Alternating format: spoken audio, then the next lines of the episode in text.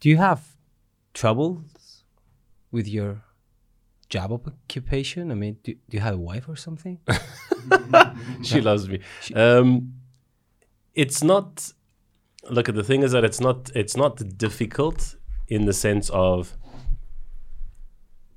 people always lie. Everyone lies about anything. It okay, can be let, big things or silly things, right? Let's hold on a sec.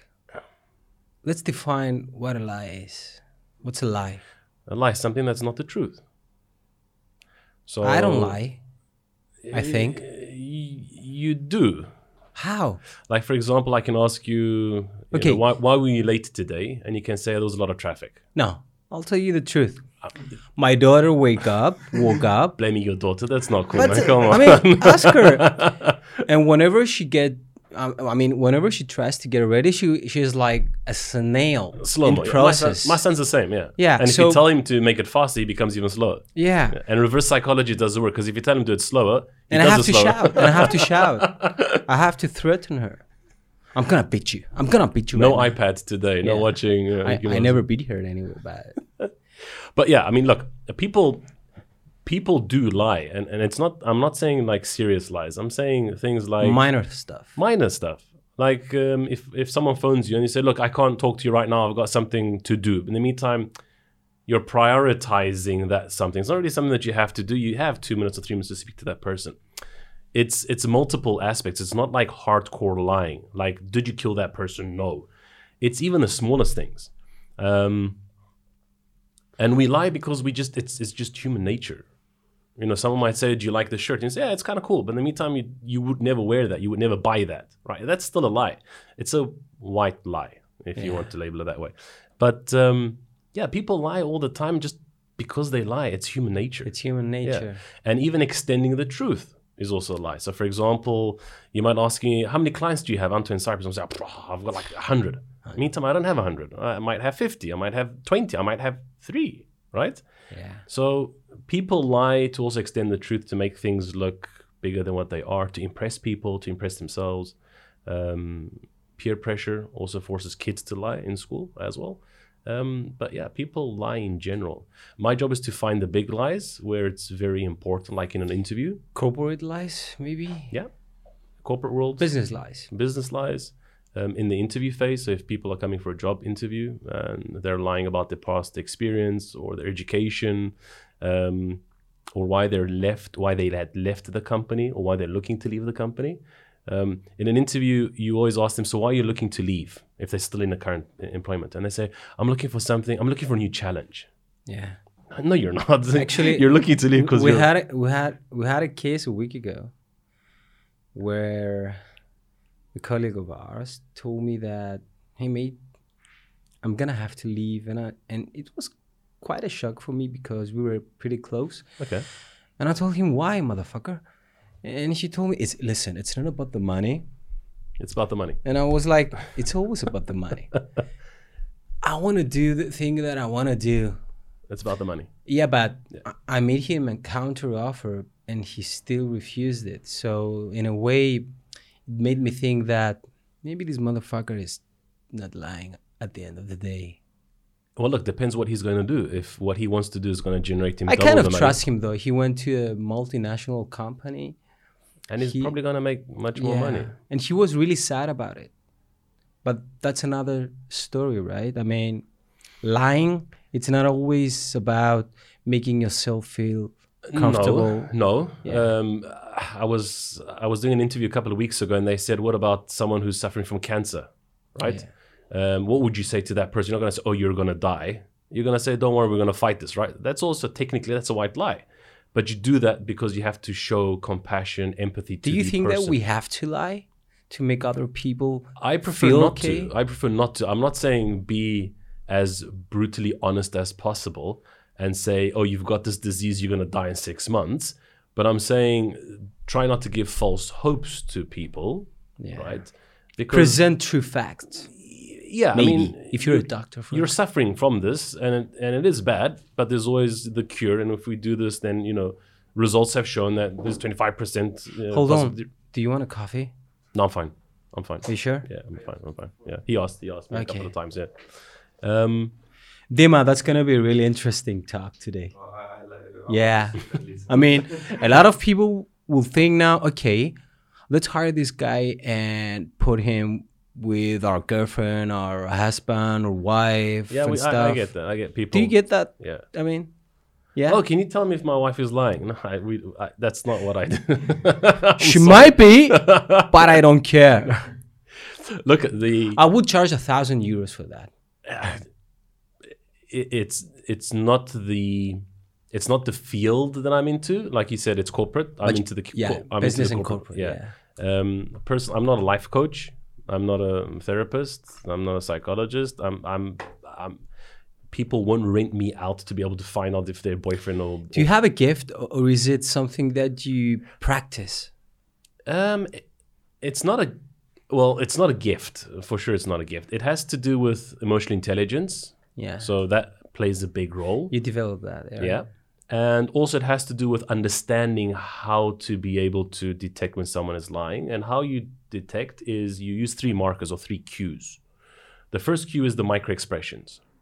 Now, microexpressions are the movements of your face, right? Your eyes, nose, and mouth. And it's something that you do subconsciously. I'm not going to move at all. You don't know that you're doing it. Yeah. So you can't really control your it. Body lies.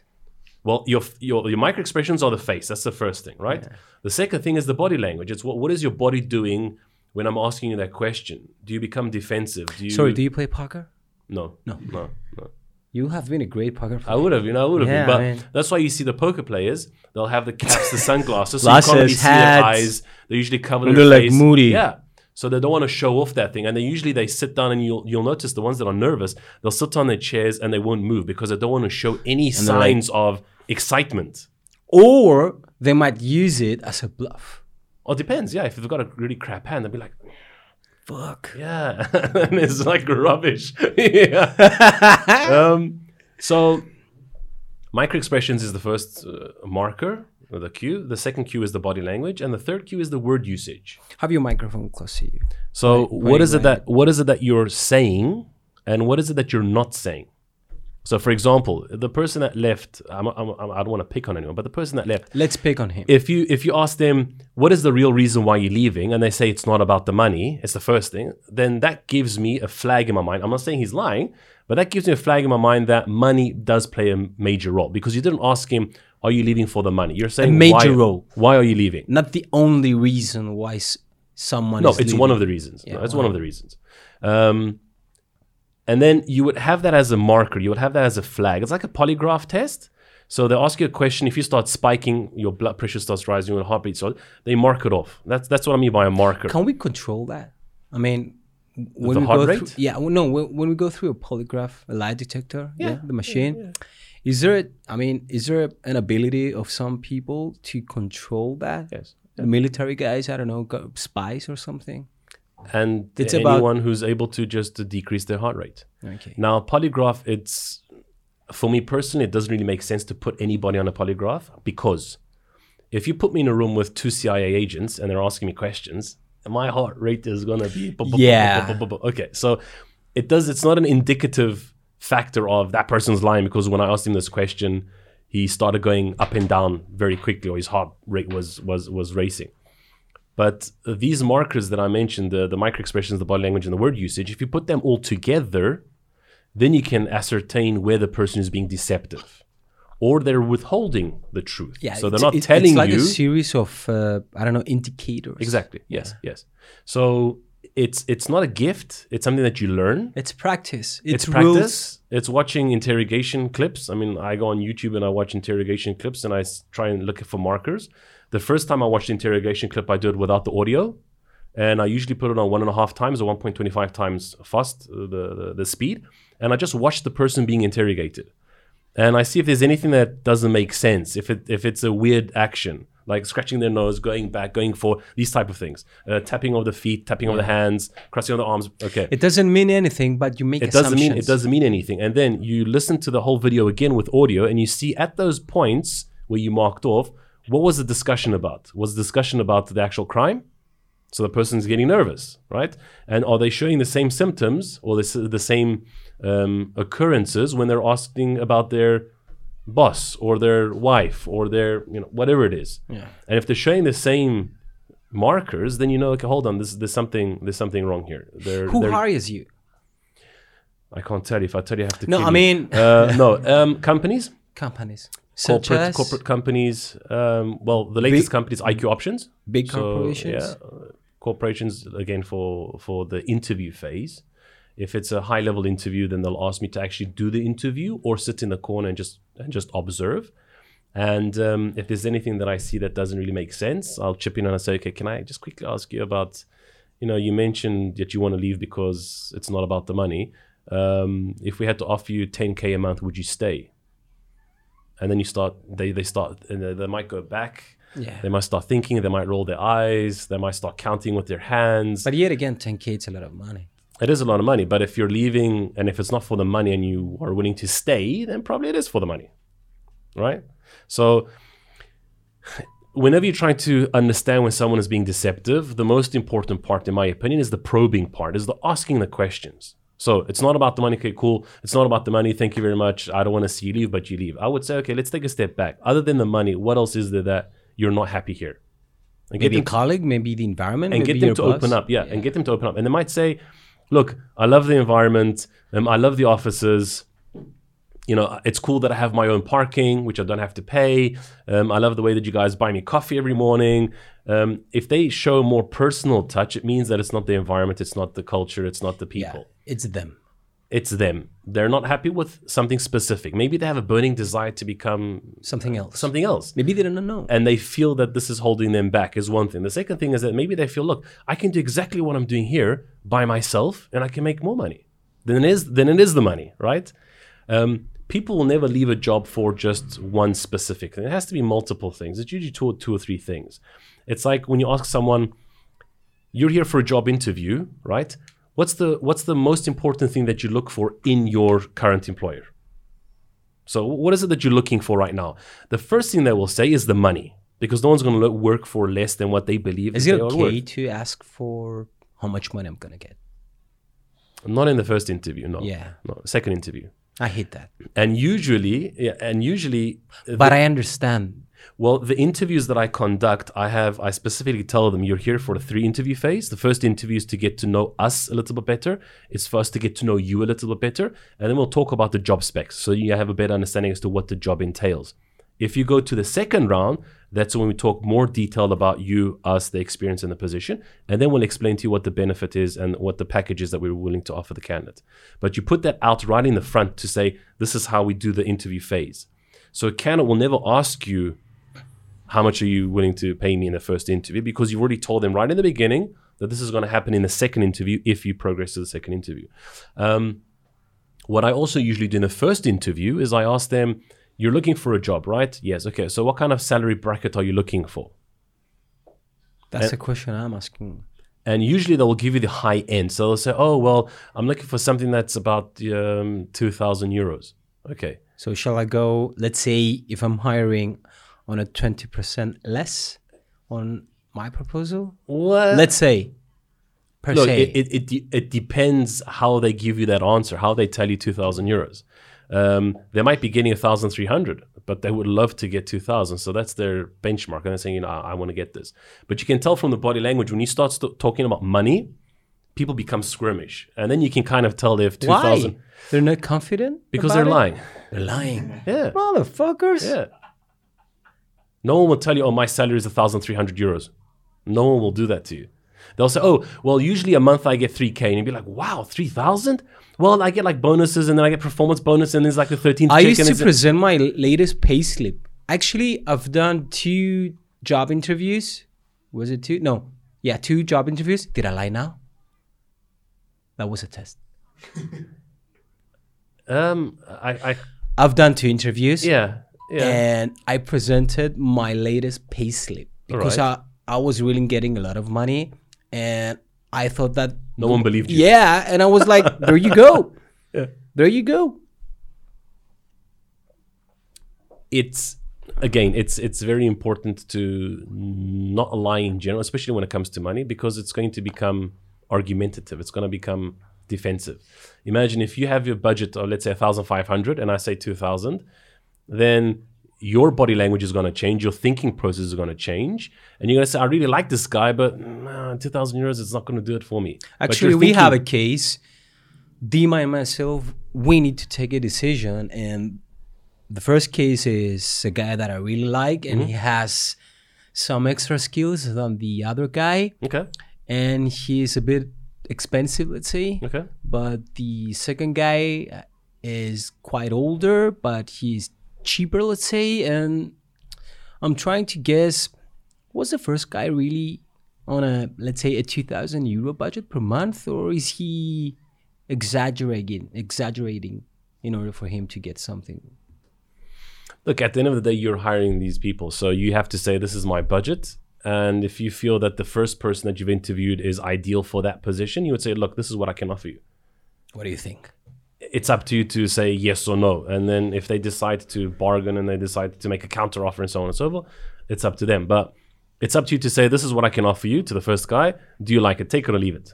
And if they say, oh, look, I, I can't really work for that money because like I told you, I'm getting much more, and they're not willing to budge on that money factor, it means that they're probably getting two thousand euros currently. Then again, or close to we're dealing with humans, and humans are creatures of, you cannot understand them. And yeah. Thanks a lot, dear. Why don't you go have a seat there, please?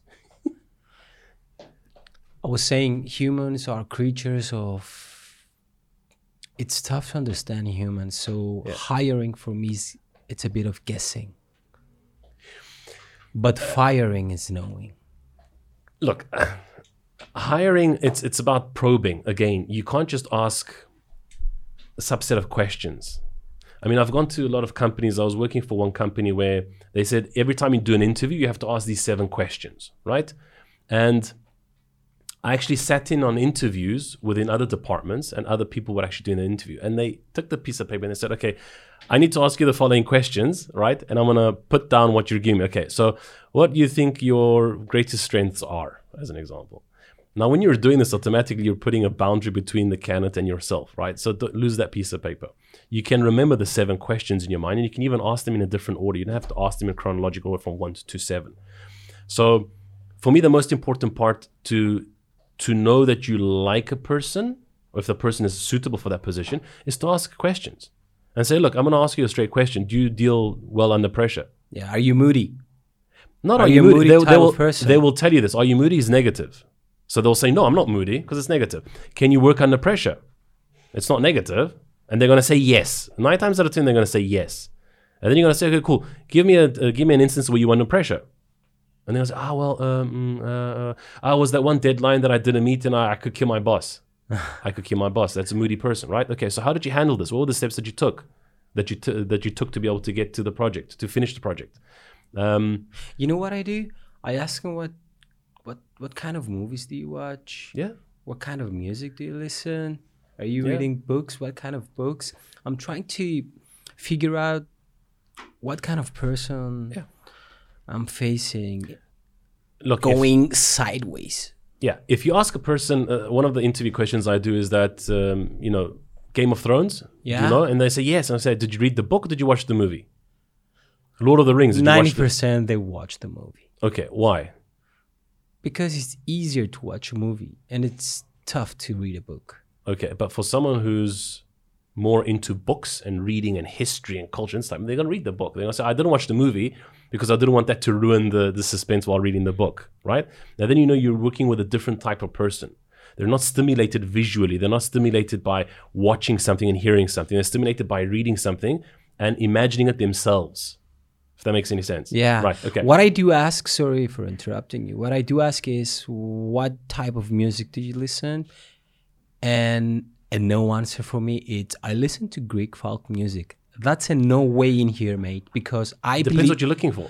I'm looking for happy, optimistic people, and I consider people listening to that moody Greek music. Oh, I'm going to kill myself, and she left me, and I'm going to die, and we lost the old school, everything. Like Gazanzidis, oh my Dionysiu. God, that's very yeah. depressing. And, the, and, the, and the, the kind of people who listen to such music, yeah. I believe that they hinder something pessimistic within them, something, or it's just that what their parents were listening to when they were kids, and then that's what they brought up with. You think so? Yeah, yeah. It's my like parents voting... were listening B G Saba Bonier. And you like Bee Gees and ABBA, right? I love them. Yeah. I don't listen to them every day, but Fair I enough. love them. I, yeah. I listen to It's ele- what you brought up with. Electronic music and rock music, whatever music makes my ears feel Now nice. That you mentioned with regards to music, on, on many C Vs I see under hobbies, they say, oh, I like to listen to classical music, right? It's, it's, a, it's a given thing because it has to be written on a C V. It looks sophisticated. So one of the questions, and this goes back to why do people lie, one of the questions is, you listen to classical music? And they say, oh, yeah. I say, yeah. Name your favorite composer. And they're like, oh, my God, there's like so many. Um, um, just name me one. Yeah, the thing is, they might not have a quite good memory. I mean, whenever I not- ask my wife... Okay, I mean, she tells me, I need you to make me a playlist to have on my car when I'm okay. driving. Okay, well, tracks do you want to listen to? Yeah. I don't know, the ones you listen. Okay, I listen to a lot of tracks. Um, name me an artist. I don't remember. You know I'm not good with names, so... Fair enough, but if you're not good with names, you're not going to add that in your C V. Yeah. Because I'm going to ask you a question. I don't have a good memory. Um, I like rock climbing. There was one that said, I like, I love rock climbing. And I said, okay, so where do you go? And I said, oh, wherever I can. I said, okay, do you, do you belong to like a club? And she said, no. I said, do you go by yourself rock climbing? That doesn't make sense to me. Right? No one goes solo rock climbing. You have to have you have to have the passion, you have to have the knowledge, you have to have the training, the know-how, the equipment. So she's just written it there, rock climbing. Maybe she just, you know, goes to Gago Padilla and... Can you do like a five-minute test on me to see whether I'm lying? I'm not going to lie, but I might... You know, Extend subconsciously lie. Yeah, okay. I mean, let's talk about. Let, I, I don't know. Pick a pick a subject. Why Why did you start this business? Which business? The this company. Business, yeah, yeah. I don't know. I wanted to escape from my previous miserable life. Even though I was getting a lot of money, I wanted to create something, and I really like attention. That's why I created this company to create this podcast and be the star of it. What were you doing before, if you don't mind me asking? I was in sales. Okay. I was selling advertisement. Okay. And I was getting a lot of money, but I couldn't be an employee of someone that I didn't believe into. Because one day I went in their office and I asked them, can I get ten percent out of the sales that I do? And I don't want a salary. I don't want nothing. ten percent. And they told me, no. And I asked, why? I'm in sales. Yeah. And they told me, because we have a ceiling on your budget. And I told them, yeah, but I'm in sales. What if I, I mean, sell a million of advertising space? Can I get one hundred thousand? No, that's a lot of money for us. The moment they told me that there's a ceiling, was the, I mean, of course there were a lot of reasons later on. Other factors, yeah. Yeah, but yeah. The main reason is I wanted to create something that I, I could control. Okay. And I believe that I, we, me and my partner and the team here, we are doing something that it's really, sometimes I don't know what I do it by. Okay. If I, if I take a step back, I want to create a, a company that will hire a lot of people, mm-hmm. and being able to provide them financial security and happiness. Okay. So maybe I'm fulfilling something that I didn't have. Fair enough. And then again, I want to create something different in this country by doing this podcast show or by doing, I don't know, documentaries. Okay. Me, Dima, and the multimedia team. There's not a specific reason. Okay. It's definitely not the money. It is the money, but it's not the money. So why did you get did into... I lie? No. no. Why, why did you get into sales? What, what was the, what was the driving force for you to get into sales? Why I don't sales? know. It was, it, it was like, let me tell you my story. I was going on an interview mm-hmm. to be an assistant manager at a cafe. Okay. Yeah. A week ago, I had another interview in a media company, but... They didn't answer. And while I was driving to the second interview, they called me and they told me, you're hired. Okay. And my gut told me that you should take this job. Okay. I called the guy that was waiting for me and I told him, listen, I I want to go and work to that company. And Somewhere he was else. like, yeah, sure. No worries. Okay. I went to Ran- Rizueya Roundabout. I turned back, I went to Via's media group, I did the interview. I still didn't know why I was choosing the job. I knew I wanted it, but I didn't actually know. Yeah. And then you just execute. You don't really have to know why. Just try, just gut execute. Instinct, yeah. yeah, it was a gut. And then I, I was headhunted by another company. And that was my milestone in terms of money, in terms of confidence, in terms of building a character and stuff. I was there for like seven years. I was really getting a lot of money. Mm-hmm. And there are some circumstances occurred, you know, attitude, vision. I was feeling that, okay, how much money is enough? Can I make more? Can I, can I, can I create something of value? Yeah. Can I hire people? Can I make them happy? And here we are. When you left Diaz, did you tell them the reason why you left? Yeah, I told them that I was headhunted and okay. the money. It's, um, to be honest, I was I was selling traditional media, okay, radio, newspaper, right, and yeah. magazines. And back in two thousand eleven, and I didn't believe in the, okay, those yeah. kind of mediums. I thought that, okay, the internet is rising. I need to do something. Yeah, okay. And my boss told me that, listen, we've got big plans for you. We're going to do this magazine. And I was like, no, no way. And again, it was a gut feeling. I liked, okay. the, I liked the fact that they picked me. We want Fair you. Enough. I yeah. liked it. And the money was okay. For the time being. Yeah. Okay. I think the reason was because they picked me. Yeah. I felt important. I felt, okay, I'm special. Someone wants me. It was the first time someone called and told me, we want you. Right, okay. Perhaps that was the reason. But it came good. I mean.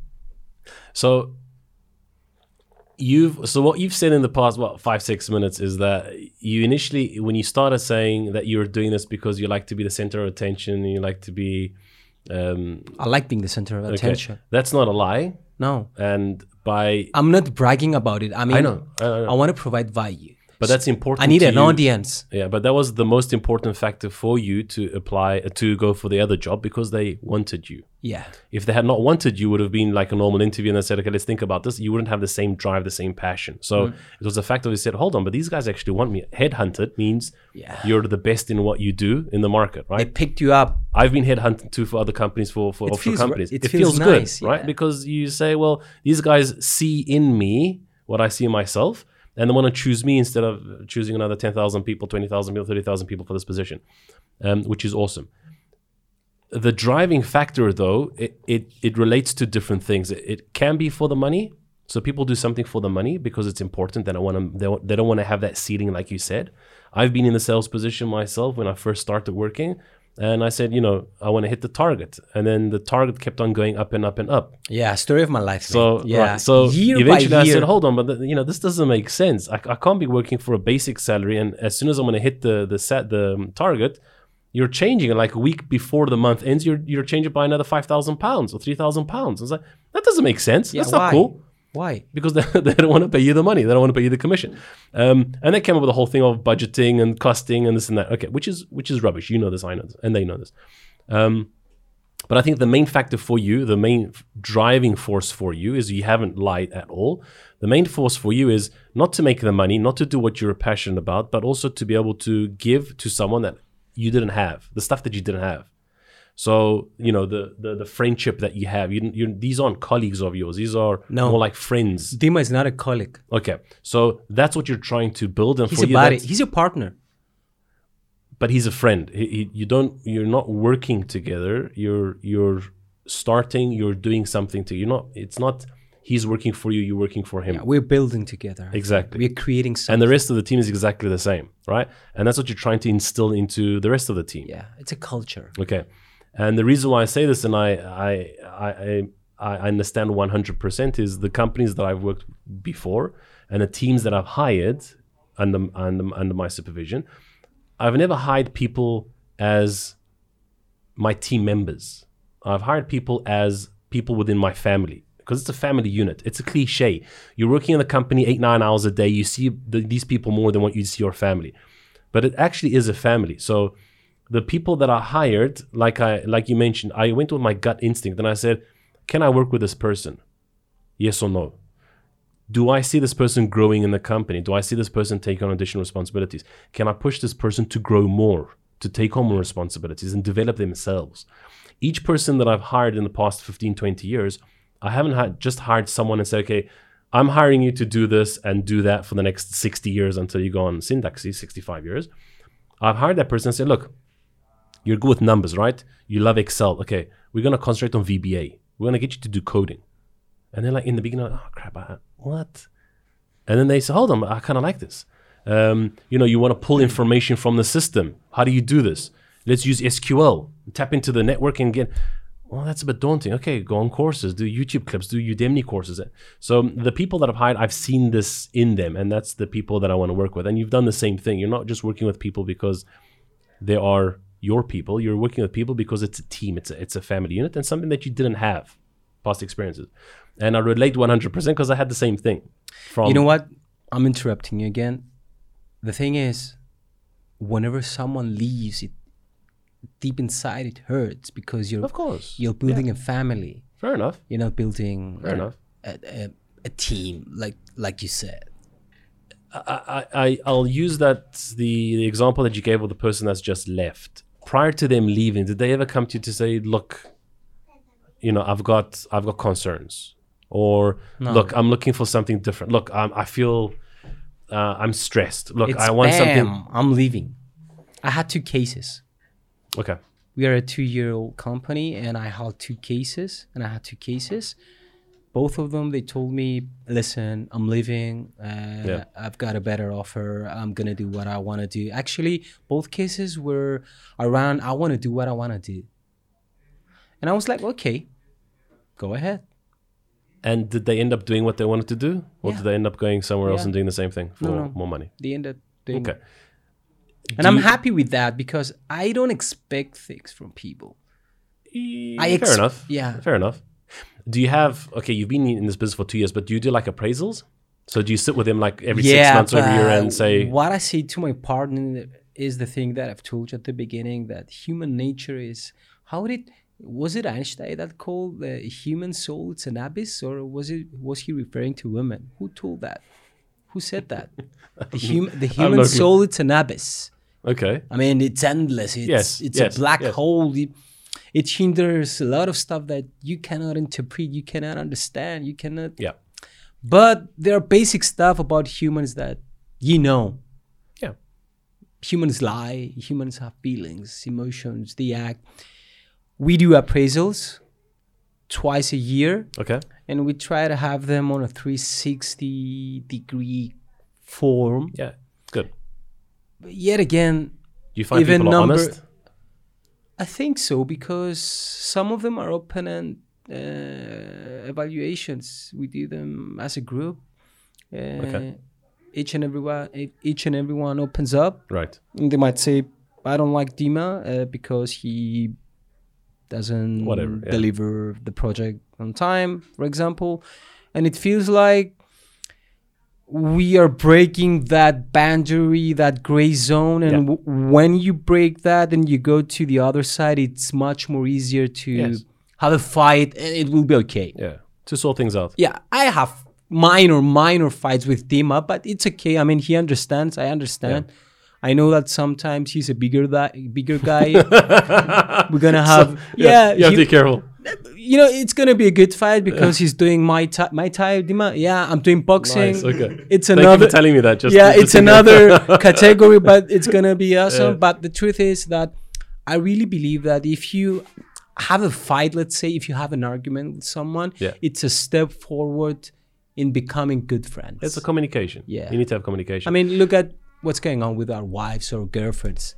At first, it's love at first sight. Everything is red and candles. And then you have the first fight, the second one, and then it goes on and on and on. And then it's okay. Yeah. I mean, you feel like, I mean, you can fart. You can, you can, uh, I don't know, swear in front of her. It's okay. Yeah, I think relationships usually fail because there's no there's, there's lack of communication, yeah. there's a lack of honesty in the communication. Yeah, I was about to tell. So that. I think those two are the main main keys. And what I mean relationships, I don't mean you know relationships in marriage. I mean even best friends, uh, friends from school. Um, you know, thinking back during my high school years, it's we've had, you know, with my buddies, we've had communication where it's. You would think now, oh my God, did I actually say that? And do we actually do this? And we actually got involved in this? But we're still friends. I mean, we're, we're still tightly knit as in... Anto, nobody's perfect. Of course not. There's of course no perfection. Not, yeah. yeah. I mean... like That's I, where people lie and they say, no, but you know, it's all you and you, you're doing this and I've never done this. No, you have. if you if you sit down and self-analyze yourself, you know that you're not perfect. Like just like you said, no one is perfect. But people have a tendency of, of avoiding that and not saying perfection is being insecure. I mean, it, yeah, it's yeah. The, you can't get perfection. No, no one, no one is perfect. W- in what, my opinion, no one can. No one what can be is perfect. Perfection?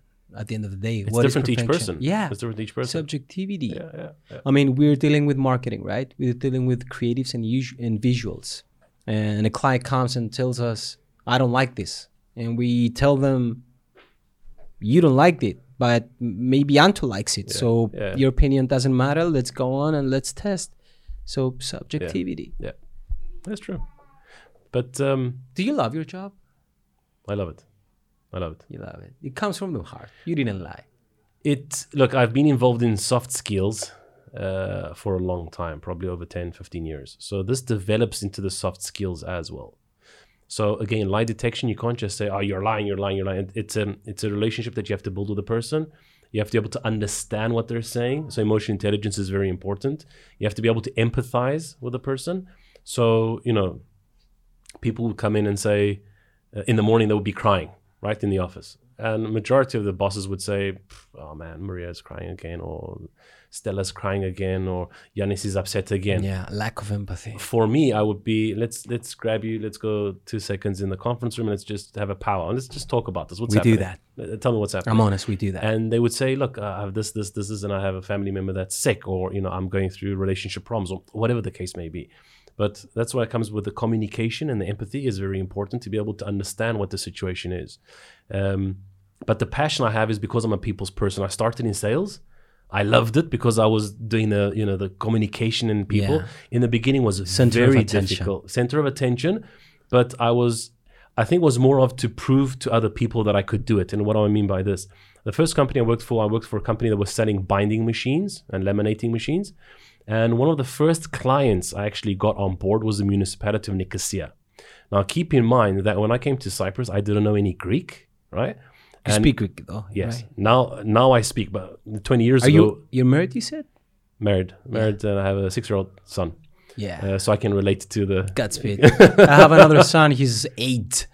He's a menace. No, He's yeah, a menace. I can, I can imagine. Yeah. And the sister learns from the brother. Yeah. yeah. She's she's uh, more dark, I think. She's like a sneaky leader girl. That can't that, be good. That can't yeah. be good. That but she's cute. Good. She she uses she yeah. She she, she knows how, how to use her powers. Yeah. Which is good. Yeah. Um. And uh, yeah, so I went to the municipality of Nicosia, and it was a very awkward process because they didn't understand any English, and I didn't speak any English, and I didn't speak any Greek. So body language. I was just yeah. I was just let me show you what it does. I took the binding machine out from my bag. I put the binding the binder on the machine. This you see. Waited this. Waited for like a minute until it it switched off. I took it. Municipality in Dima. Imagine going to somewhere else. I don't know, carpenter or. And um, it uh, eventually I got the sale. But the the important thing is that, like I said, for me it was. People tell me you can't do this because you're in Cyprus, you don't know any Greek, people don't speak any English, how are you going to manage? And I was like, no, you know, screw you. I'm, I'm going to do this. Human language. Yeah. Body language. And I knew my sales, I knew my stuff, I knew the product, I had confidence. So I didn't really need to speak to you, I just need to show you, which is which is a different perspective. Now, if you're selling something that's non-tangible, I mean, if you're selling a mobile phone, it's easy because I can show you the yeah. features that you What about a service? Out. Services is difficult. Because Consulting. Consulting and service is difficult because I have to get I have to get you to see what I see, right? You have to see my vision. When I'm consulting with a company, I'm saying, look, we can hire, you know, twenty-five people in the next three years and they're going to be doing this, this, this, and we're going to create subgroups within the departments. And if the person I'm speaking to likes to watch movies, right, it's going to be difficult because they want to see something in action. Anto, show it to me and then we can do this. Someone that reads a book, they're going to say, hold on, Anto, we can do this, but we can also add this in, right? Yeah. So it makes a difference. So the people that I work with, I have to be able to understand who they are. And how they communicate. And how they communicate. What what what switches them on, what switches them off? You know, how can they imagine?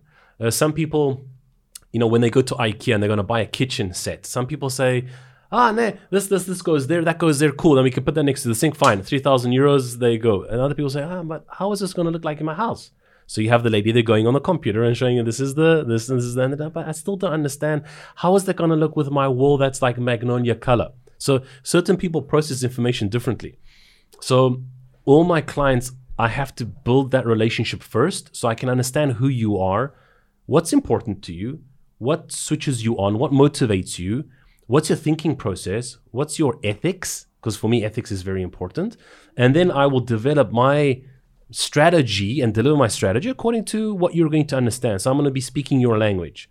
I'm not going to change my approach of who I am and what I'm doing, but I'm just going to change the delivery of what I'm trying to get you to see, which is exactly the same. How many types of human profiles exist? Is there a, a specific number? I have no clue. I have no clue. I mean, it, you get people that are creative. So someone No, I mean, when you when you do a sales pitch, yeah. You have a profile. Okay, that client is demanding. That client is, I know, money oriented. That guy is. It's two, two. It's too, for too me. Many? It's two. No, it's for me. It's two. Two. Someone who's willing to pay the money and someone who's not willing to pay. In the business. Money. Yeah. Yeah. Either you pay, or you not pay. Um, I had a, a friend of mine. He was bringing something that was a, a unit that you would put on the taps mm-hmm. and it would save water. So it wouldn't gush out all the water, it would yeah. gush out like bits and pieces.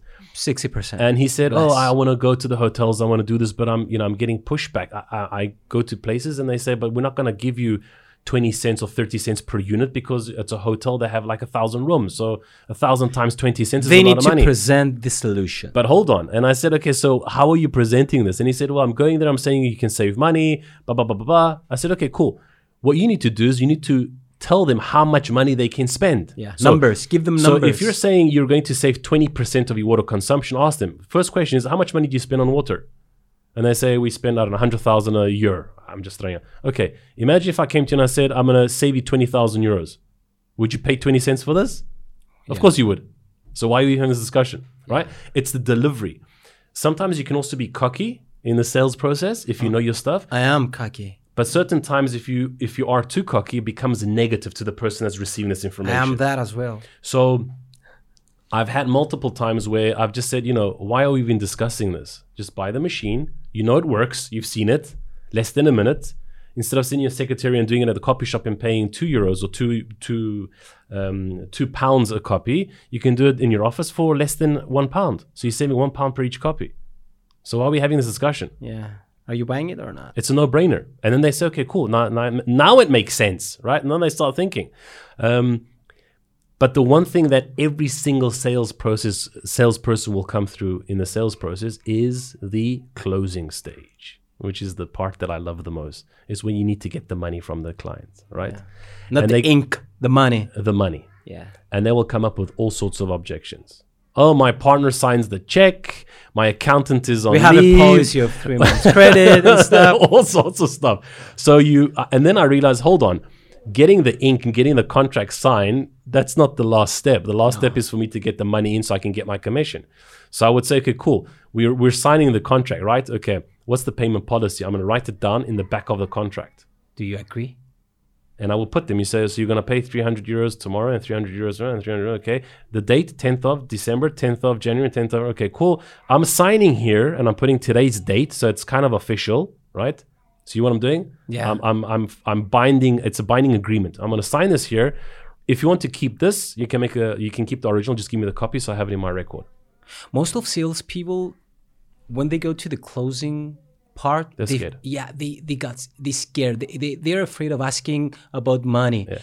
What they don't know is that it's an indicator whether you're gonna do business with these people or not. Of course, yes. It's if not they, the ink. Yeah. It's the money. It's the money. Yeah. Yeah, and you need to feel confident about it because at the end of the day, what you're gonna get it's a no, yeah. and you move on. Yeah, you go to the next one. Yeah, yeah.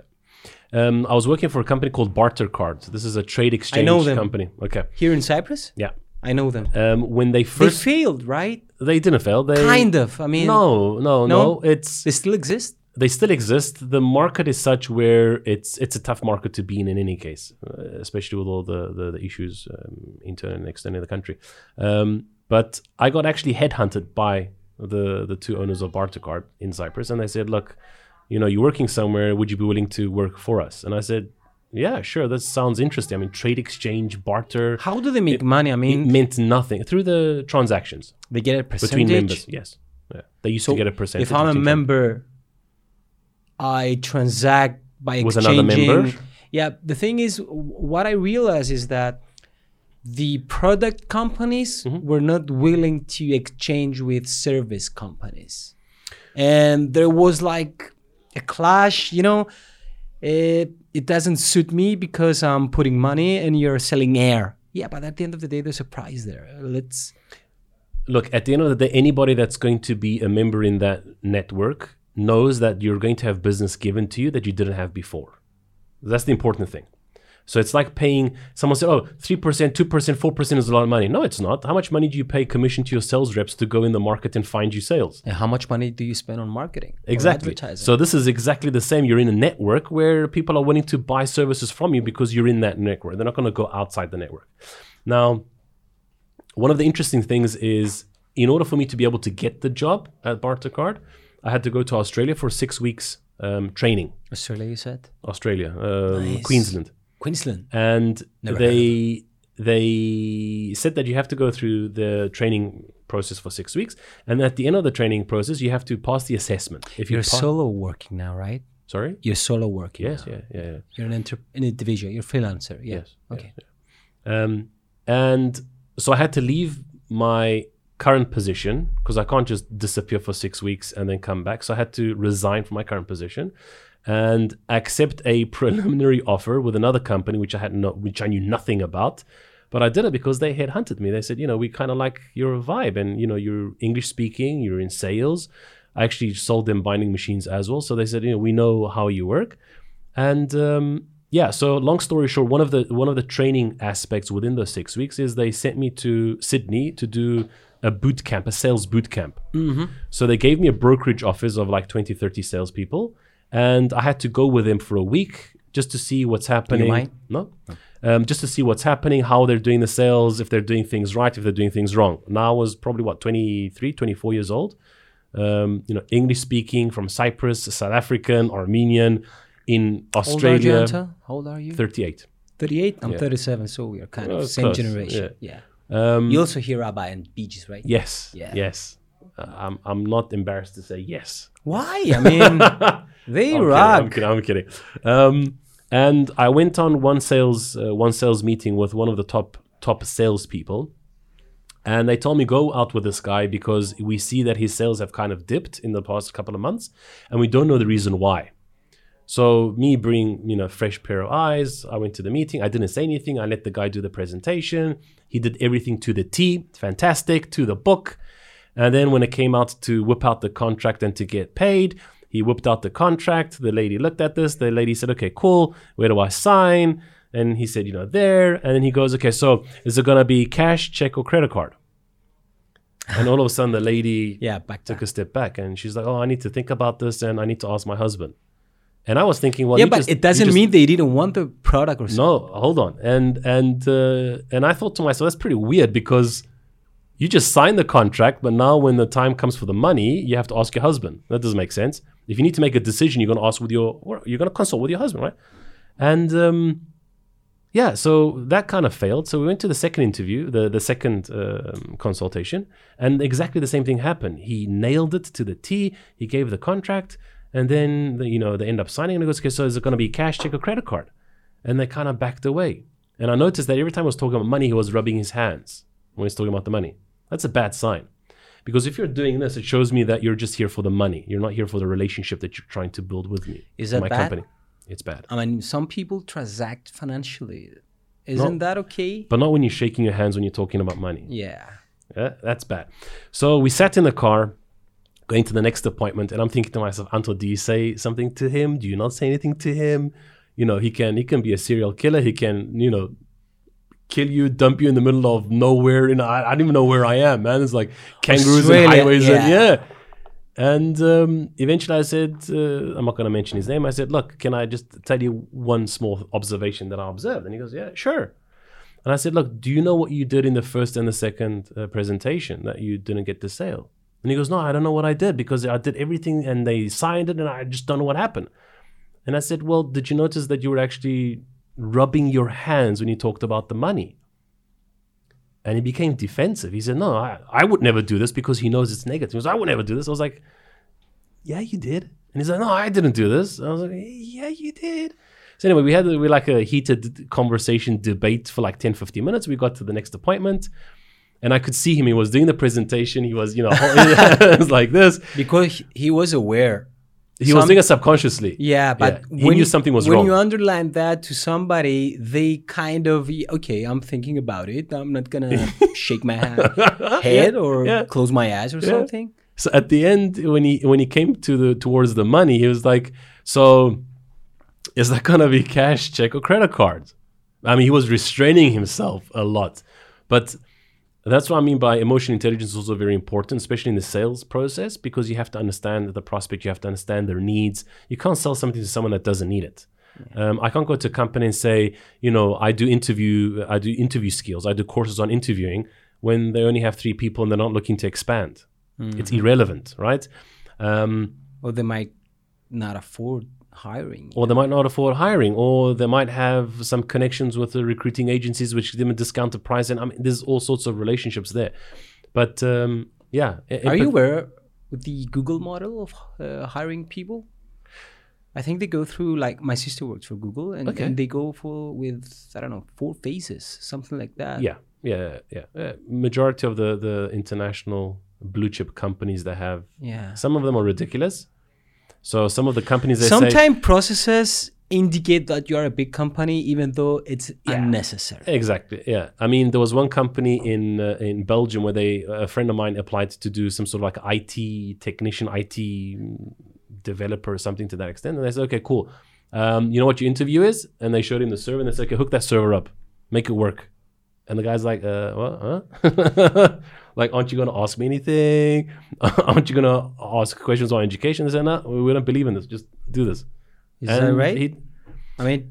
No, because you can't, you're not going to hire someone because they can do the job. Yeah. You're going to hire someone because they they can do the job, plus there's potential, plus they fit the environment, their culture, their ethics, it matches, the drive, the passion.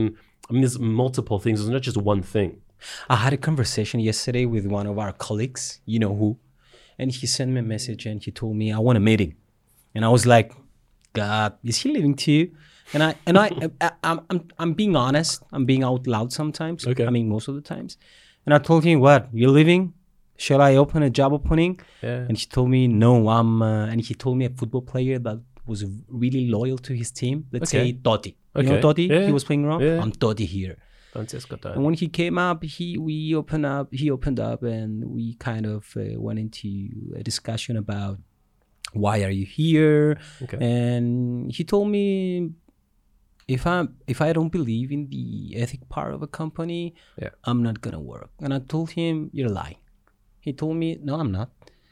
And I told him, what if somebody gave you tomorrow two thousand euros? Would you leave from here? And he was insisting, no. Yeah.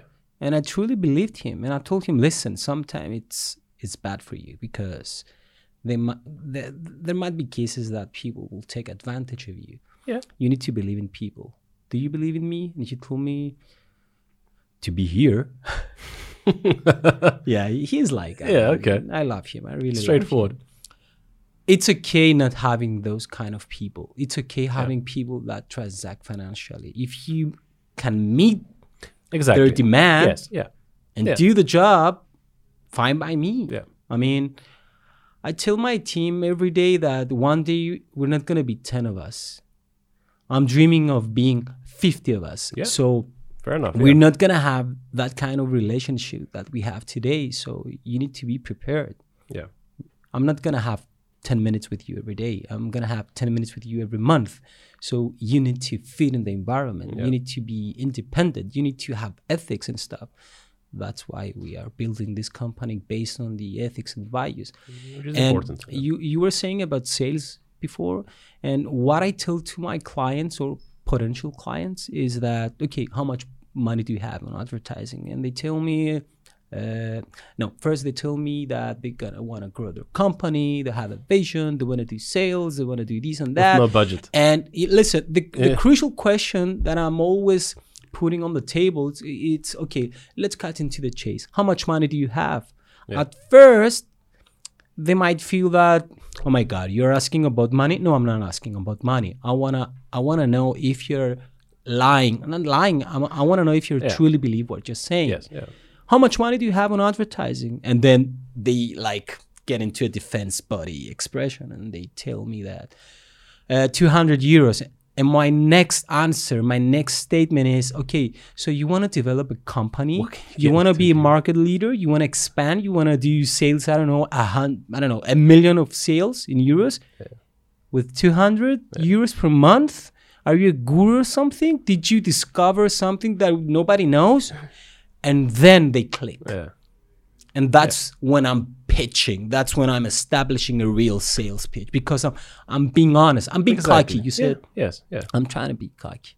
And not only this, but you're also getting them to come out of their stupid shell. As in, you can't get what you want with two hundred euros, right? Okay, so let's just take a step back. How much money were you willing to spend if I brought you ten clients in the next twelve months? Or how much money do you have? How much money do you have? I mean, how much money do you have? They, they will like give gas. You an answer, but it's like ha- it's like putting gas on your car. I want to go to Bafos. Okay. Yeah. How much gas do you have on your in your yeah. tank? Yeah, fair enough. I've yes. got ten liters. Yes. Okay, you will probably go up to Larnaca. Yeah, halfway. Yeah. And they get it. Yeah. So I'm putting a different perspective yes. on the yeah. table. And when they look at the costing, you can also show the costing in a different light. So for example, you're saying a thousand euros a month is a lot of money to spend on marketing, right? Okay, cool. So how much money do you spend on stationery? And then I say, oh, we spend like three hundred euros. Stationery, three hundred euros, and that's just stationery. That's just a, that's going to go out the window, right? And yeah. you do that every every month. Okay, cool. So marketing, it's a, it's an investment. It's not an expense. So the way that you use the words, the words that you use, the the, the um, the way that you get them to see specific things is also very important. That's why successful salespeople. When we say when we send reports to clients, I usually tell to the girls upstairs who are managing the accounts, do not say how much money we spend on ads. Yeah. Tell the Invest. client how much money we invested yeah, exactly. in ads. Because yeah. when you say yeah. spend, it means money that went out Thin air. From the window. Yeah, exactly. Yeah. yeah. So these type of words makes a good salesperson. Um, body language makes a good salesperson. Understanding the situation, controlling your emotions, controlling your emotions exactly. Um, there was one instance where you know every time I used to make an appointment, I would make sure that I'm speaking to the decision maker, and usually the person says, "Yeah, I make the decisions." Right? It's human nature. I make the decisions. So when you go there, you say, "Okay, cool. So if we happen to sign the contract today, I'm not saying we are because it's up to you to decide, but let's say we're going to sign the contract today." Who other than yourself needs to be involved in the decision-making process? And that puts pressure on the person because now you're telling him he has to sign something, right? It's, oh, um, my accountant needs to be here. Okay, can we get your accountant in the meeting as well? It's going to take less, less than twenty minutes, right? If you don't do that pre-qualifying question, right at the end when it's about them to sign, they go, oh, but uh, no, but I need to speak to my lawyer, my mother, my sister, my wife, my brother, my... They're going to throw all sorts... I mean, my dog, I speak to my dog to see if I'm... They'll come up with all sorts of objections. How do you recognize the decision maker in the room when you have a meeting with, let's say, three people? I've been burnt many times when I was younger, yeah. right? Um, because I was stupid. I was I, I was naive and I, I didn't Unaware really... maybe? No, stupid. I, I just thought that if a man is sitting next to me and he's sitting behind the chair, he's a decision maker. Um, while he was sitting with his wife, I would give no attention to the wife because what kind of influence does she have on the business, right? Yeah. And she's the one signing the checks. So I'm busy speaking to him. I'm busy speaking to him and she's saying, I'm, she's I don't like this guy. She's the one who's doing the talk. Yeah, I don't like this bed. guy. Yeah, I don't like this at guy. At night. I don't like him because he's not even giving me any attention. Yeah. So how you figure out who the decision maker process, uh, who the decision maker is in that process, is you start asking questions and you observe. I think and you observe. And how do you please your body? However you feel more, the most comfortable in. Let me tell you a case. I used to have McDonald's on my portfolio, and there was a marketing manager. That was like seven years ago, mm-hmm. and she had an assistant. Okay. Yeah, and coming out of a seminar. Uh, I grabbed a saying of a of, the, of a coach who said, "Always please your body as if you're addressing to everybody." Yeah. In a way, you're gonna identify who is the decision maker, but you need to identify who is the next in rank, because yeah. they might have an influence or they might get the position one day. Yeah. And there was a girl, Eleni. Back then, she was an assistant marketing uh, manager. Okay. She was an executive. And my boss was always giving his attention to the current marketing manager. Okay. And I was like, okay. I was observing Eleni, and she was always, she was showing that, okay, I want to I wanna be the center of attention. And I was trying to establish a relationship with her. Five years later, the marketing manager left. I built a relationship with Eleni, and when she took over, we had a relationship already. Nice. So I wasn't paying attention a lot. I wasn't giving my Fair attention enough. a lot to the yeah. marketing manager. I was giving the attention, part of the attention yeah. to the um, uh, assistant.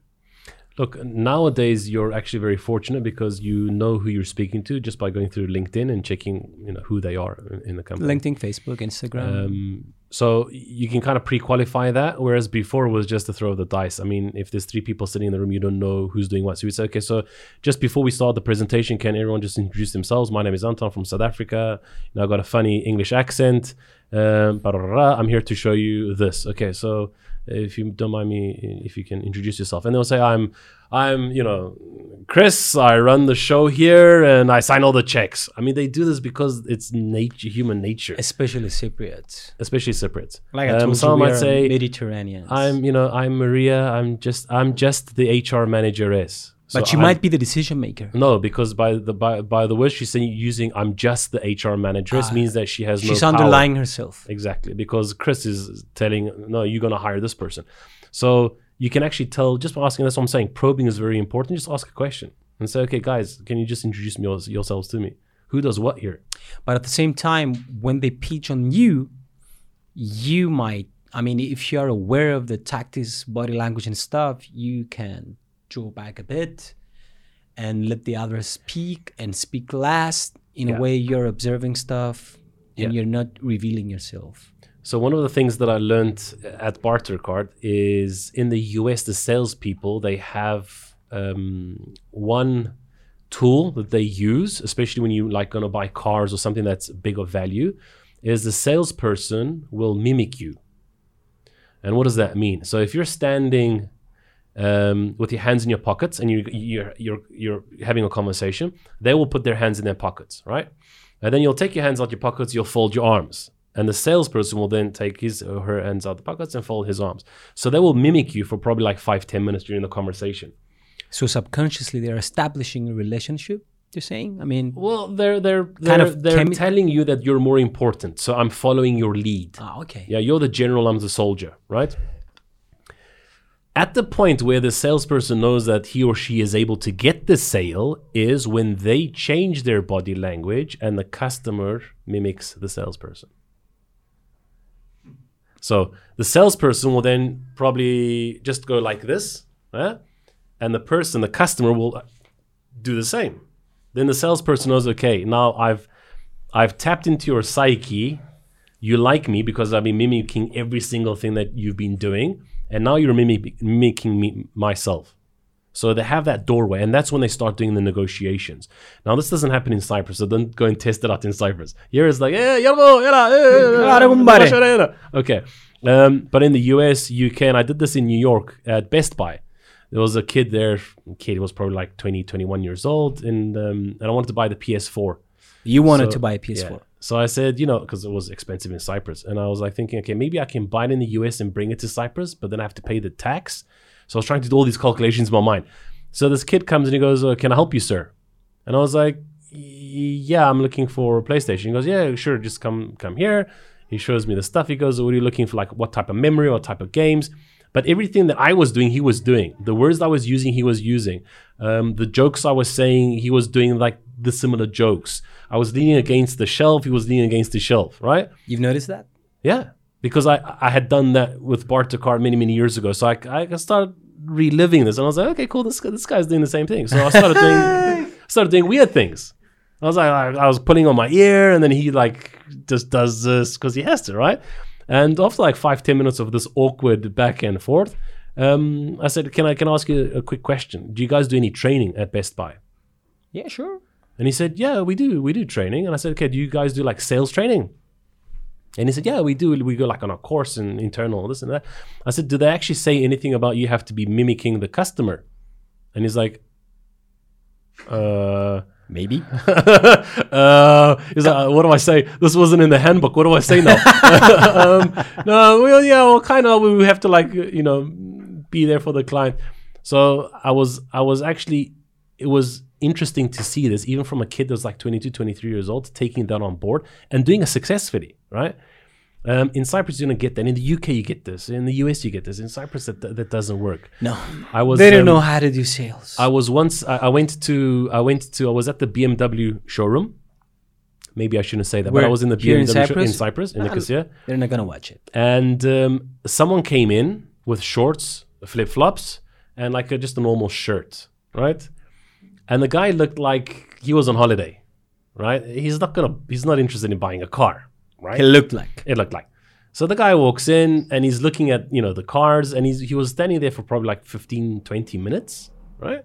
And eventually the sell, one of the sales guys, Constantinos, uh, he goes, because no one else was going. And he goes, uh, hello. And he's like, and the guy goes, um, this car, do you have like this color? And Gostan is like, yeah, we do. And he goes, uh, um, Bluetooth, uh, uh. He goes, yeah, everything comes. And he goes, okay, I will take two. And, Const- and Constantinos like, uh, what do I do now? What just happened? So looks is very important. People think that yeah. if you look, you need in to a be certain- fair with everybody. Exactly. You never know. You you don't know where who your success. I mean, again, clients that I've gone to, they say you have to wear a sh- shirt, a suit, and tie when I go to appointments. Some of the appointments, I just go the way I am because I feel comfortable like this. Right? I'm not going to dress up for the occasion.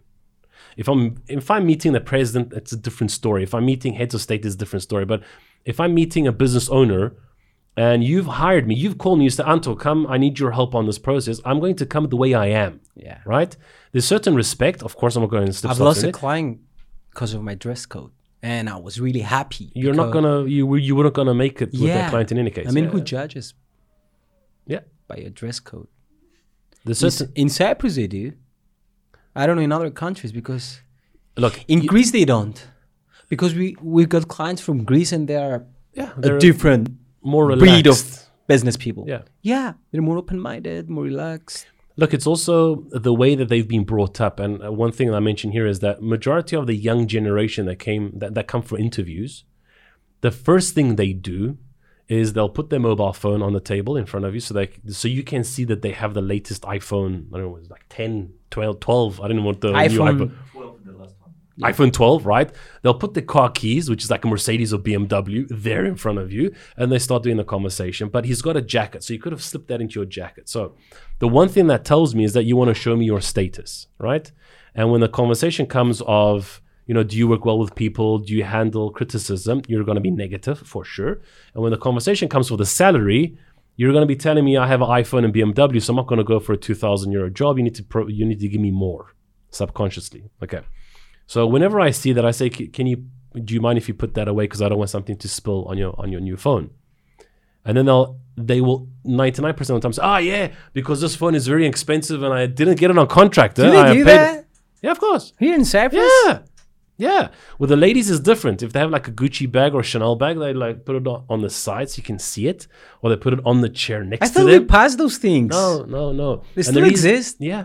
Yeah. You know what? When one of our girls came for an interview a year ago, she dressed up as if she was going to a bank or a big fork. Fair enough. And I told her, listen, do you see the way I'm dressed? I mean, this is it.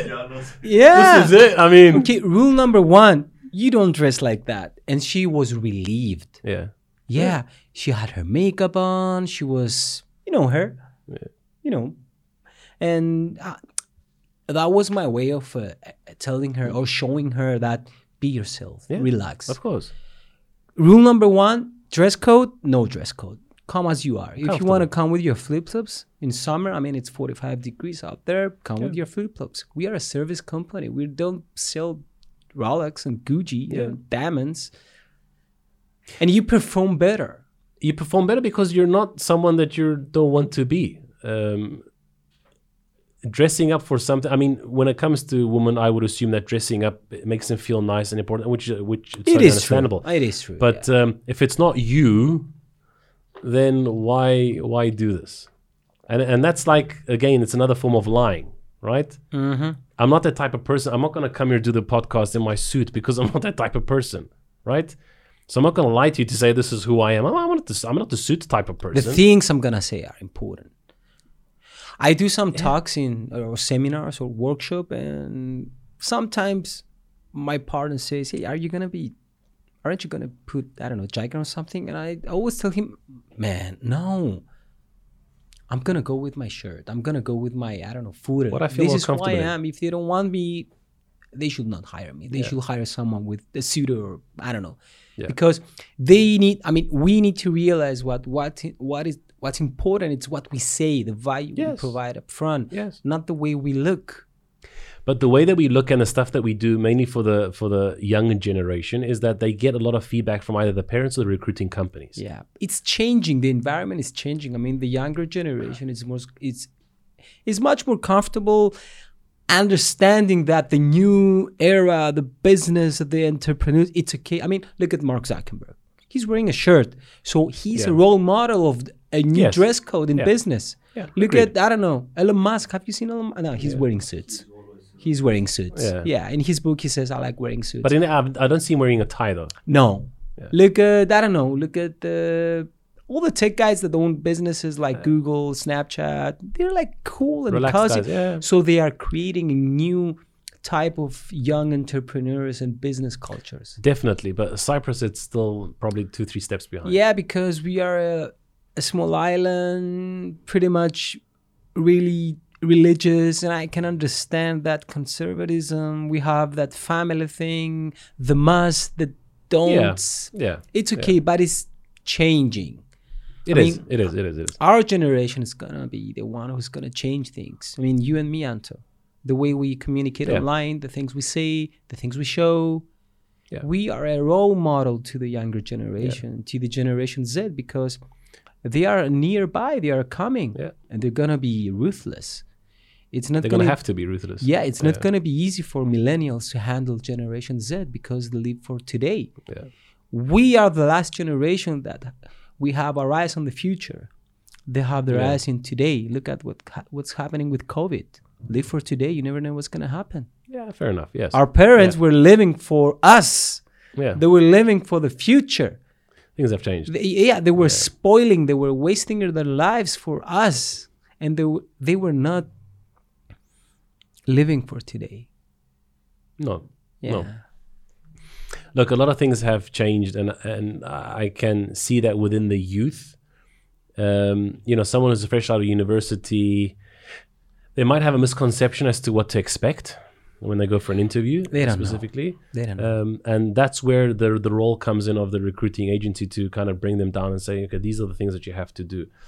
Currently, I, I haven't really seen that with the, with any recruiting companies that actually can see what groom candidates in a right way. So these are the questions you should be asking. These are the questions that you should not be asking. Um, you know, don't drink cold water when you go for an interview. Don't drink Why? coffee. It makes you sweat. Cold water makes you sweat. Really? So if you're asking me a question, yeah. What about coffee? makes you sweat. Caffeine. Caffeine starts the heart pumping faster. If you start pumping the heart faster, you start sweating. So if I'm nervous already and I'm going to start drinking coffee, I'm going to start sweating profusely. So you're going to see like sweat things here, sweat armpits here, and it makes it negative. So if you're interviewing me and you're going to ask me questions and I'm going to start sweating, you, the first thing you're going to think is that oh, he's lying because he's sweating. I did a podcast like three months ago with a guy, and because I don't want to brag ourselves, but we are establishing a, net, a, a podcast channel that it's it's really inspiring. It's really yeah. it's the it, it, it's sort of a new thing, and we are becoming a brand. And that guy was really nervous. He was sweating all over. I'll show you the video later. And I and I told was he him, drinking cold water or co- coffee? Coffee, I think. It makes a difference. It makes a big difference. That's why any kid that comes to me and says, look, I'm looking for a job, I need to go for an interview, what should I do? The first thing I say is that don't drink cold water and don't drink caffeine. If you want to drink water, drink room temperature, or let the cold water stay there for like five, ten minutes and then you just sip it. Um, other things like, for example, breathing techniques. A lot of people, when they start speaking, they end up yeah. not being able to finish a sentence because they're breathing. Yeah. Okay. There's a so, technique of controlling the way you breathe. Exactly. And the way that you do this shows more confidence to the person that's interviewing and you. And you can take pauses. I mean, I usually tell to people, because I'm building an experience with podcasts, therefore I'm studying how to probably speak to a guest, yeah. is take breath breaks, do pauses, yeah. um, stop using M, stop using T stuff, but it's a practice. You yeah. need to practice this. Yeah. It's not something that you have. It's something that you need to practice. Yeah, of course. Until it was when we're speaking to friends, yeah. we're relaxed. When you're in the business sense, it's you have to take one step higher, and to be at the same level as the person that you're speaking to. If you're trying to get the client to to get them on board as a client, you know, whatever the case may be. But certain things, you know, I might say um, I might do these things, but it's me, and I. I can change them, but I prefer not to change them because then I become someone different. Uh, look at Mark Zuckerberg. You know, when Facebook wasn't that all all that famous, remember him? He was completely different. Now he's like a robot. He'll sit down and he'll, you know, rah, rah, rah, rah, no facial expressions, no nothing. Did you no. did you watch his Congress? Uh, yeah. I mean, oh my God. yeah. There are, so he's changed. He's yeah, completely there, changed. There are trolls online that say that's not Mark Zuckerberg. That's yeah. a cyborg. Yeah, I mean, his be. eyes, his... It's robotic. Yeah. yeah. I don't. At the end of the day, you need to accept... Socially your, conform to what society wants you to do. You need to accept yourself, who you are. Yeah, but society forces you to be the person that you have to be. Nah. Like in Cyprus. twenty-one. You have to get married and you have to have kids. Why? Why? Why? What, what, why would you want to put pressure on a twenty-one-year-old person to get married and have kids? Because you want to fulfill your fantasies of having a yeah, grandchild? Yeah, it's That's your world. Saying. It's your mission. Why? I don't know. Why? Want. Why? Why? And then you end up getting married for all the wrong reasons, and you're not having children for all the wrong reasons. Yeah, we tend to, we tend to like telling people what to do with their lives. You have to be with Omonia. Why? Because your father is Omonia. Fuck it. It's like I'm, I'm with Omonia, and if you ask my son which team you support, he might say APOEL. Yeah. He might say APOEL. And I like it because yeah. he is choosing it. I'm not choosing it for him. Yeah. We had uh, had a visit from Alon Neftis a couple of months ago. Who, Stathis? Yeah. And um, I took a photo. Anyway, so I was saying I this know to, him. I was we saying this to, to one of my together. friends, and he goes, oh my God, you took a photo with Alon Neftis. Who? and yeah. I was like, no, I was like, yeah, why? Because do you know what football team he used to play for? I was like, yeah, that, sure. Why? What difference does it make? No, but you can't be having photos with him. He's, you, I was like, what difference? He's a rival. What, what difference does it make, man? It's what, there for the person. Why did you have a meeting with Stathis? Is he? He actually has. Um, he was. I guess I can say this. He was looking. He's in a business, and he was looking for an accounting software for the business. So one Stathis? of the companies, yeah. So one of the companies he's that been I'm, developing himself. So lately. One of the companies that I'm and involved he, in is Sage. And he came and he was asking questions about the software. Yeah, oh yeah, my God! Yeah. You know what? We were mocking Stathis because he wasn't a good student. He was from my mama's Lakatamias. He was a elitist kind of, and I mean, I'm surprised. I, nice. I, I don't yes, imagine Stathis going to a company or an individual and asking about, you know, I'm looking to buy a Salesforce or a S A P. Yeah. I don't know, what do you say? Yeah. And I mean, oh my God. That's one of the things that you have to do when you're starting to run your business. So he's yeah. he's playing it smart, which is good. So you were saying about sales. Yeah. Another tip I have, and I want you to uh, put your twenty cents on that, is that a mistake sales pe- people do is that when they close a deal, they are extending the process of closing the deal. I mean, once you feel that you close the deal, get out. Get out of there. Why do you feel that they extend it? They are praising themselves through the process of uh, reselling the service or the product. I mean, the client just told you, I'm going to buy. Yeah. Have him sign and get paid and get the hell out of, yeah. out of here. I agree with you one hundred percent. Um, what I would do is I would actually extend it, but not the selling part. Once the check and the contract has been signed, I'll say, okay, cool. Can we just take five minutes? How did you start your business? Yeah. Like, what drove you to this? How did you rent these offices? You're strengthening the relation. And I, and I, I genuinely want to find out, yeah. right? Because the stuff that he's going to tell me, I'm going to take with me. The stuff, I mean, I've done probably like a, over a thousand presentations. You know how many things I've learned from each presentation that I They, I carry with me today. Um, one of the companies, uh, the Unibind, the binding machine company, went to Belgium. Their offices are in Belgium. It's a, it's a Belgium-based company. And I went on a sales trip with one of the ladies there that was working in the local distribution. And we went into the office somewhere downtown. And there was a lady sitting behind the desk just like you. So when we walked in, they started speaking in Dutch, shaking hands. No, sorry. No shaking hands. We walked in. She greeted us. She said, okay, you guys can sit down. We sat down and the lady did the presentation of the binding machine. At this point in time, the lady didn't come out of the chair, nor did she shake her hand, right? So we, she did the presentation. Everything was okay. The lady said, okay, let me just think about this. Uh, standard sales pitch. The salesperson said, okay, cool. I'll give you your time, which is wrong. And we stood up. As we stood up, I was waiting for the lady to shake her hand, but she didn't stand up and she didn't shake her hand. So it was like a kind of like an awkward ten second um, silence and awkwardness. Like, should I extend my hand? But you're not extending your hand and you didn't stand up. So I'm like, what? And we said, okay, cool. We turned around and we, we left. So we sat in the car and she's like, yeah, I really didn't like that woman, the salesperson. She goes, I really didn't like, I didn't like that woman. I said, why? She said, because she didn't stand up and she didn't greet us. She didn't shake her hands. They and were I was like, Dutch, do you know? Said. Yeah. I said, do you know why she didn't stand up? And she's like, why? I said, because she couldn't. And she's like, what do you mean she couldn't? And she's sitting on a chair. She can come out. She can. I said, no, because she was in a wheelchair. And she's like, oh my God, she was in a wheelchair. I didn't notice. How can you not notice that someone's on a wheelchair? Because the salesperson is focused on getting the sale, right? Yeah. Robotic. I do the sales pitch. I get the money. I get the contract and I leave. So with me, it's different. Emotionally intelligent. Find out the process. Um, a lot of salespeople say, don't get personal with the person that you're, be, that you're looking no, to get a client with. I okay. disagree. You have to get personal. You I have mean, to get personal because you're building the relationship. Yeah. It's not a hit and run. What they say, they're not buying the product. They're buying you. It's yes. absolutely right. Yeah, true. Yeah. And the other thing that a lot of salespeople do is they, they try and pick things in the room and then try to... To, to assimilate themselves in that thing. Like, for example, if you have a, a picture of a saint in your office, I'll be like, oh, yeah, Saint George. Oh, my, that's my yeah, favorite oh saint. Oh, my God. Jesus Christ. Praise right? Saint George. So, and eventually maybe the guy has that because the cleaning lady put it there, right? Yeah. So you can't really, uh, a lot of people, and there was another mistake where someone made in Australia where we went into a sales, uh, the sales com- conversation and there was a picture of a lady on the guy's table. She now, died. The picture of the lady, she was, uh, the gentleman was probably in his fifties and the lady was probably twenty-five, twenty-six, right? So automatically the salesperson assumed that it's the daughter and he said, oh, that's fantastic. And you got a beautiful daughter. And the guy looked at him and he goes, that's not my daughter. My wife? And then the salesman's like, what do I say now? Um, oh, who, who is she, right? And you can see the whole body changes and starting to sweat. And he goes, and she's my wife.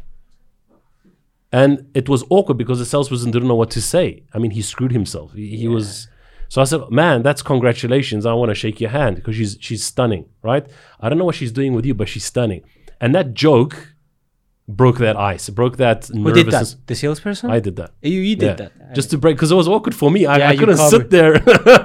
Like, what I did is I used that technique and I went on a sales pitch, and I recognized that on the table we had the mother and the daughter, but the mother was looking really young, and I could assume that they they they realized that I realized that it was a mother and a daughter right. thing. And I told her, well, your sister looks, uh, and she was like, eh. I don't know, man. I mean, she was like, I like him. Yeah, I yeah. I like him. Yeah, yeah. But that's what I'm saying. To be cocky, that's that's what I meant by being cocky. Sometimes it works. Sometimes it doesn't.